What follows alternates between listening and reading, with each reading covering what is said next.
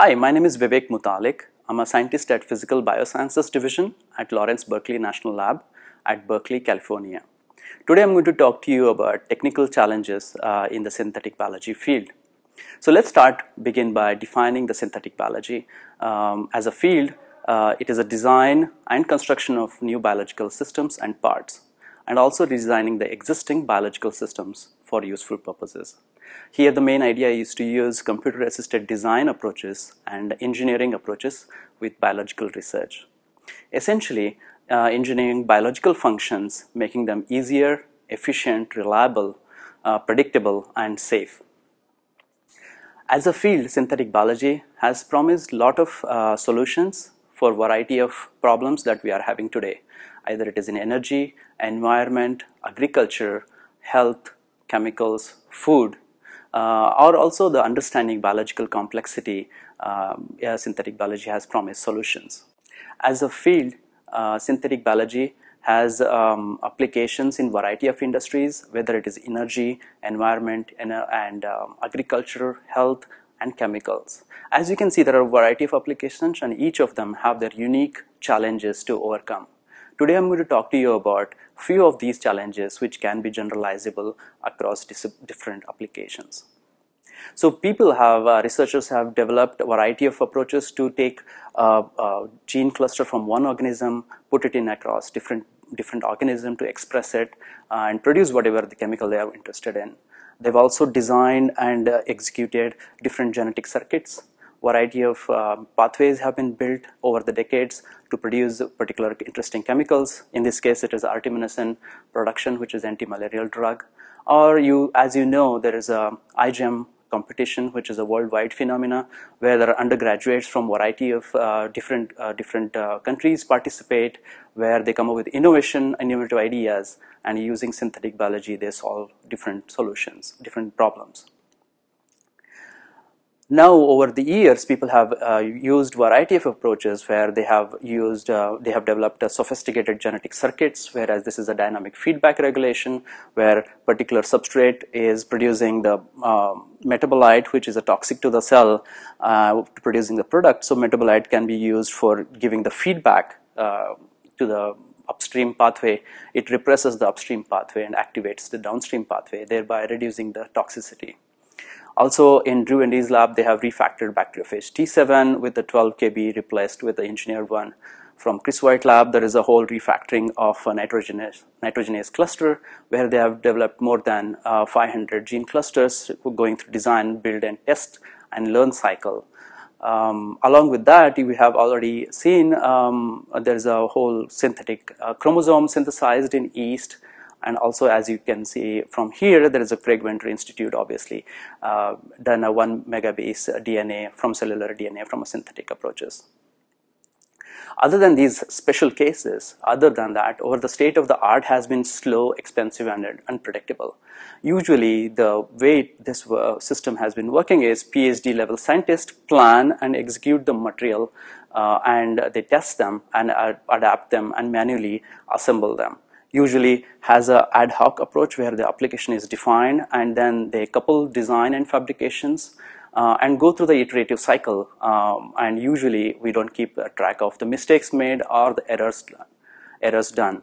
So we don't know the what are the lessons that we learn from every cycle. Uh, so if you can see if you zoom out and see whether there are every application has its unique challenges and it needs a lot of money time and labor to optimize because it's not a simple solution so in this case, a bioprocess uh, platform, you can see that it has got multiple branches. It has got substrate needs to be engineered, product needs to be optimized, recovery of products, and then also reaction systems, conditions need to be optimized, and so on and so forth. So there's a multifactorial problem we need to overcome, and gene expression is one of the simple challenges that uh, is involved in this process. So if we give you a simple test to do to solve with the state of the art methodology that we have today, uh, take your time to calculate how much money, time and labor is needed to doing all of these simple projects. Even though they look simple, they have a whole uh, challenges of making them efficient and uh, selective. So for example, uh, can you engineer a pathway that yields 200 grams of iso isobutanol in a model organism in shake flask. Uh, what if, if I want to refactor a gene cluster identified in organism X and express it in a model system or model host uh, which produces an anti-cancer compound Y? And the third challenge would be can you engineer a phage which can diagnose the pathogenic um, microbe which is a drug resistant? And then the, finally, uh, what, what efforts we need to do to design a bacterial system or virus for cancer treatment. And the answer is we are not really sure how much money, time and labor is needed to do all of these things. And people have uh, realized already that this the challenge is not only the DNA synthesis which is uh, getting cheaper and cheaper. Though we have a capability increased our our ability to design and put this thing together we haven't really uh, gotten smart at that. So right now still we have ad hoc genetic engineering as I mentioned. We have limited well characterized parts and uh, there is no reliability and predictability associated with the parts we don't know how to put these things together such that they retain their functionality. And then finally, also when we put these parts together into circuits, we are not really sure what are the emergent properties come up with these uh, complex systems. And then uh, context issue matters, whether where the genetic circuit is, what is the cellular component, what is the next region of the DNA. And what happens is finally, we are not really learning anything from our failures. We don't keep track of the failures and we don't know what is happening. And then finally, as you know, that we don't know enough of biology really to make the synthetic biology predictably engineering discipline. So how do we really accept all of these challenges and leap ahead? What do we need to do? So as a field, uh, people have already proposed many of these things. This is a Drew Endy's um, very famous review in Nature, Nature, which particularly shows three things, which three steps we need to do so that we can start solving uh, genetic engineering to the next level. So for example, we need to decouple the design and fabrication. We need to standardize parts and part junctions. And we need to abstract a genetic function. So abstraction in, in terms of uh, whether it is a DNA or it can be a part or devices or systems, we didn't need to know everything to the detail of DNA sequence. We can abstract to a level where we are working and simplify the problem. So if you see uh, in a simple way, if I define an application, how the question should be how do I design it? How do I what what specifications are necessary? How do I model it in a computer such that I know what I'm designing and then choosing the parts and then building them. Uh, after that we characterize it and we debug and based on that we can actually find out what step we need to debug as you can see, the design build test cycle that I'm mentioning here is pretty much same for all of the things. Either it can be a software for synthetic biology, or it can be a host system. If I want to engineer a host system, what I need to do. Uh, and then how do I design and build test learn cycle for a pathway or a device system that we want to engineer. Or it can be a DNA part. If I'm engineering a promoter, I need to know really how do I design it, how do I build it and test and learn. So this cycle of iteration it applies to all of the all of the branches of synthetic biology. So if you, I give a quick primer on uh, regulation of gene expression before we go ahead. Here, uh, RNA polymerase binds to promoter in E. coli and then it, it produces all of these three, um, it's a polycistronic mRNA, it produces this mRNA. Once the mRNA is produced, ribosome bind to the ribosome binding site and it produces these proteins. As you can see, each of these uh, processes are multi-step processes. So for example, in transcription, we have initiation, elongation and termination and all of these three things regulated by multiple different motifs. Same as for translation, it goes through multiple steps, initiation, elongation, and termination. And each of these steps are regulated by multiple different factors. So as you can see, if I want to optimize the protein production, I need to worry about all of these factors along with mRNA degradation. And uh, if so, you can see that if I want to really turn the knobs on gene expression, I have variety of solutions I can I can approach. So I can change the copy number of the DNA. I can use promoters, sigma factors, RNA polymerases, and so on. I can use variety of these new knobs such that I can tune up the protein expression.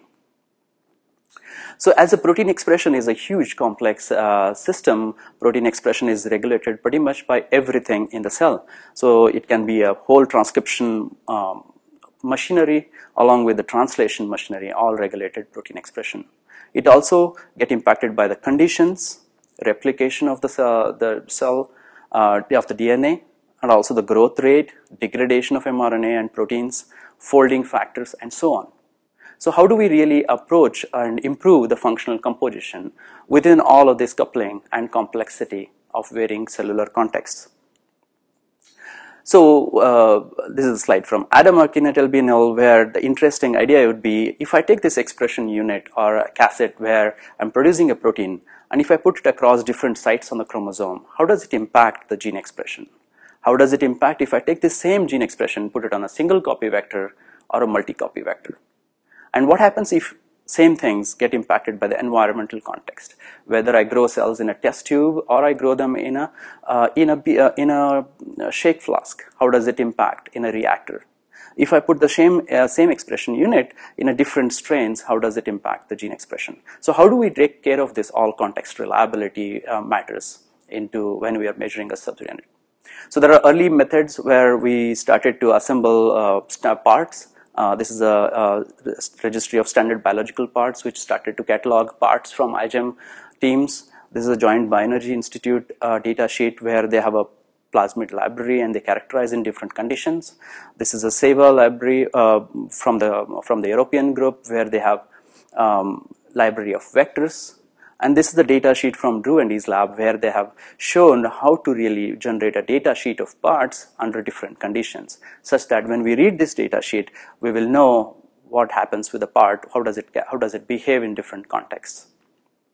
But when you, now there are a variety of approaches people have put together, there are ligation uh, independent methods, uh, restriction site independent methods. But let's imagine if you put together all these into a different circuit, there are different failure modes that can happen uh, and which impact the performance. So for example, uh, uh, now we know that uh, promoter impacts, promoter context is very important. It can impact the protein expression by changing the promoter strength. So we need to put an insulator, but we don't know, uh, we don't know what is the insulator region. We don't know what is the RBS context, what needs to be around RBS. What happens in between these junction between, uh, junctions between these parts? Uh, and what happens also the scar issues if there are um, restriction enzyme scar uh, between these parts, how do they impact the overall gene expression? We also need to worry about crosstalks if there are some parts which interact, uh, which should not interact. And then also we need to worry about input output dynamic range of between different gates and then transcriptional read throughs. So maybe the RNA polymerase does not terminate at the terminator, it reads and interferes with the downstream promoter. And then finally, we need to also understand what are the, how, how do we generate diversity between the genetic circuits? And if we generate diversity, how do we really screen them or measure them? And then finally, how do we take all of this big chunk of DNA in design structures? How do we put them uh, in, a, in a particular uh, chromosomal or genomic context? And then how do we really quantify by using in silico methods? How do we model them? How do we approach these solutions? So uh, one of the one of the approach people have come up, uh, particularly in biofab, where we have a promoter and then downstream UTR, and then the driving the gene expression of a gene of interest. And these particular functional units, ex expression unit, are insulated by two different uh, insulator regions. One is upstream insulator and the downstream insulator. So the upstream insulator is made up of a terminator and some regions which we call insulators, and the downstream is uh, another terminator. So the idea is that there is no traffic inside, going inside the uh, transcription unit, and nothing is coming out of this unit. So there are a variety of uh, many many publications have come up uh, in recent years where people have really characterized the parts and the junctions. So in this case, there's a promoter library. Variety of methods have been used to generate promoters for E. coli. There are terminators, library of terminators, uh, which are available for E. coli. And also there are junctions. So particularly in this case, uh, Chris White's lab has published this paper where we have a ribozyme between a promoter and then the UTR, where it can cut down, um, restrict the mRNA such that there is no interference between these parts. Also, Biofab has shown this uh, bicistronic design where there is a upstream RBS and then the downstream RBS and then the small peptide coding um, between the upstream region of interest, where if there is any hairpin formation between the um, RBS and the gene of interest will be removed by the helicase activity of the ribosomes. So it has shown that using these approaches, if you have a different genes, let's say in this case GFP and RFP, you get a pretty linear uh, uh, dependency. There's a rank order is maintained across different contexts. Also, there is a, there is a study here shown uh, on the on the extreme right where there is a 5 prime 3 prime UTR engineering has been done such that there is no dependency between these parts. And then the most important also unanswered question here is the optimal design conundrum where we don't know what are the reason, really, how do we codon optimize if we are expressing a gene from different organism in E. coli or any other bug, for example. So we need to really spend more time and uh, investment to understand how does the gene design is happening and what is the optimum solution. There are some biophysical methods, for example, in this case, RBS calculator from Sally's lab has shown that this RBS calculator can be used where biophysical methods are used for expression optimization in a bigger circuits. So one of the things that we always not really take care of is a host and environmental context. So let's imagine this is my gene of, uh, this is my construct that I want to really producing whatever I want to produce or doing the program that I want to engineer we forget is that it's in the context of a whole cellular genetic material, genetic program that already it has evolved into. Then also we forget that is the metabolic circuits which is part of, so when we take about the context and host context, uh, particularly we don't take care of these issues. So what happens with that is because of this dependencies, this circuit might be using uh, gene expression machinery from the cell. It might be titrating away the protein degradation machinery. It is using too much metabolites, cofactors uh, impacted by the replication machinery and so on. And because of that, cell surfaces, it exhibits the burden on the cellular physiology. And because of the burden, uh, cell uh, goes through this toxicity response or stress response and it impacts the growth rate and then the circuit performance is impacted. So there are a variety of methods people have come up with. One is that I'm going to show you two different methods. One is the relative promoter units from Drew and his lab, where they have taken these um, two different promoters they sent across different labs and they tested the performance of those. As you can see here, the one promoter white promoter, uh, it shows a different performance across the labs and uh, same thing in the second gray bars are showing a different promoters. As you can see, each same promoter shows a different uh, performance under different same conditions in a different labs. Obviously, how do we nearly normalize this? So one idea is to use a relative promoter units where they are dividing one of the activity across, we assume the another promoter activity by reducing the context variability in a way. And then the second solution is come up with a part score. How do we really score a part across different conditions? And this is the work from BioFab where we took uh, seven different promoters and 11 different UTRs driving GFP or RFP on a medium copy plasmid. So when we measure the fluorescence of these two proteins, we see that the we can only explain explain about 40% of the data. So if we use a simple factorial ANOVA, we can come up and score these parts across different conditions. So I'm showing here uh, part score across uh, different promoters and UTRs and the bar error bars are showing how does a particular part varies with respect to its upstream genetic context or downstream genetic context. So you can imagine having this kind of a database with the part scores helps in designing and choosing parts for which are appropriate, which are reliable uh, for your application across different uh, systems. So the second thing is how do we really de uh, debug the failure modes that we are having with the host engineering? So there are a variety of methods people have used and there are a lot of genetic approaches, genetic engineering approaches currently available. And some of them are shown here, MAGE, Tremor, and Cas9 systems have been uh, really uh, useful in E. coli, and not only E. coli, Cas9 has been shown across different um, systems.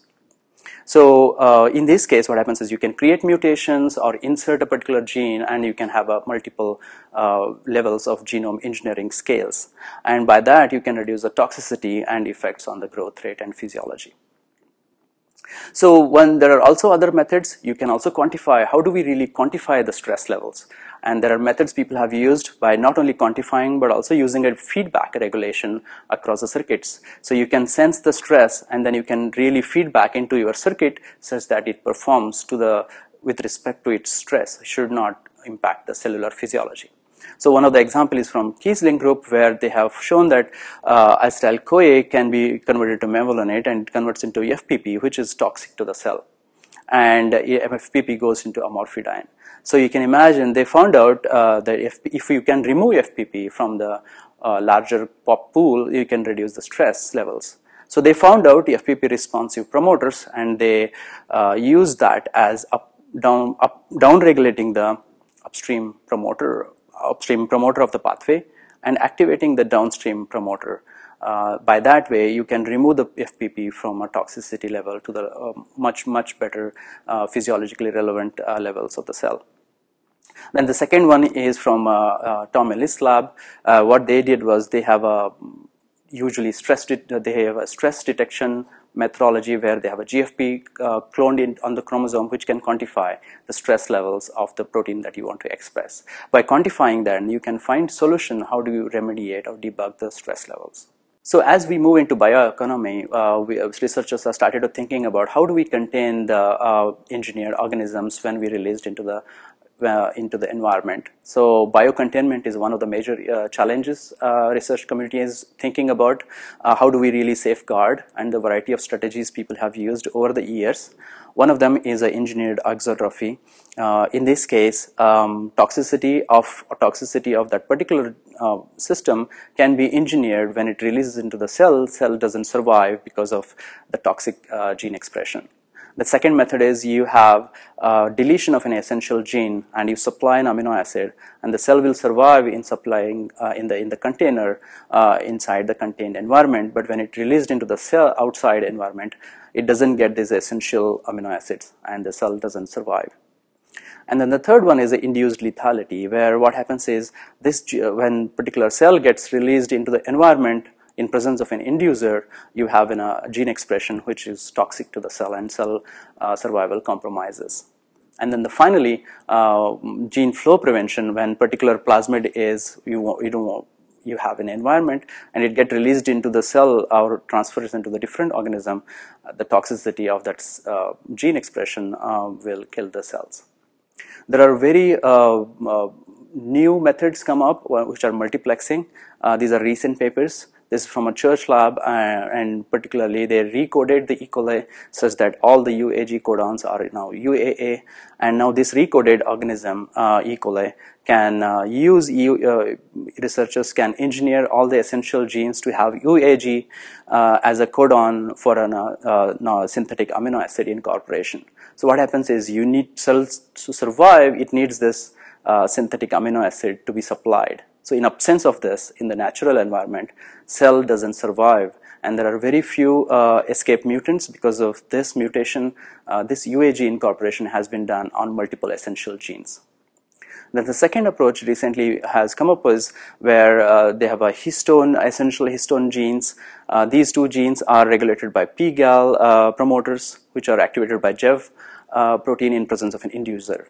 So in absence of inducer, these two essential proteins uh, are not formed and the cell survive, doesn't survive in the natural environment. And the second level of redundancy they have incorporated is they have induction of a Cre uh, will cause the recombination between the LOXP sites and then you lose one of the genes and the cell uh, is incapable of surviving in the natural environment.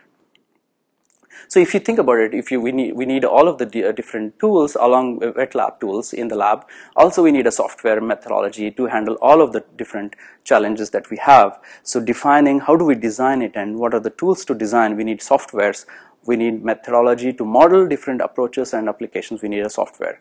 And along the way we need different um, um, software platforms. So i have listed here some of them. For example we need design design and statistical approaches. How do we use uh, design of experiments uh, methodologies. We need uh, you know what are the what are the how do we store metadata? How do we store part data? Uh, and then the sample tracking and strain location and so on and so forth. There is a lot of uh, um, open uh, applications for uh, software development for synthetic biology. So this is shown in one of these reviews where let's imagine I have an application uh, def definition, we have a specification. Based on that, we can design the parts, um, uh, design the system, use, uh, we can have a, define them in, with using the equations, we can solve them and predict on the computer what, how does it behave. Based on that, we can choose parts uh, using different uh, databases that we have, define them and to convert them into sequences and then the assemble them in the in silico and wet, go into the wet lab and build them in reality or maybe order it through the synthesis companies and then check the experimental data with the uh, in silico predictions. There are a variety of software people have been developing, but there is no one-stop shop for all of these tools together. We are still limited by how do we really keep the samples tracking? How do, what are the failures? How do we keep track of the failures? So we need a lot of uh, improvements. How do we handle the data? We also need uh, move away from simple data tables. So we have been still, all the researchers still use Excel sheets to uh, check the data or analyze the sequences, uh, analyze, analyze the data sets that they are having. We need to move away from that to more, more design and sequence constructions where we design is explained and we have the data along with the designs. We also need more visualization. Uh, how do we really access the data and visualize the data? How users are going to use it, score it, uh, or you know that are more user friendly and um, a nice experience for using the data.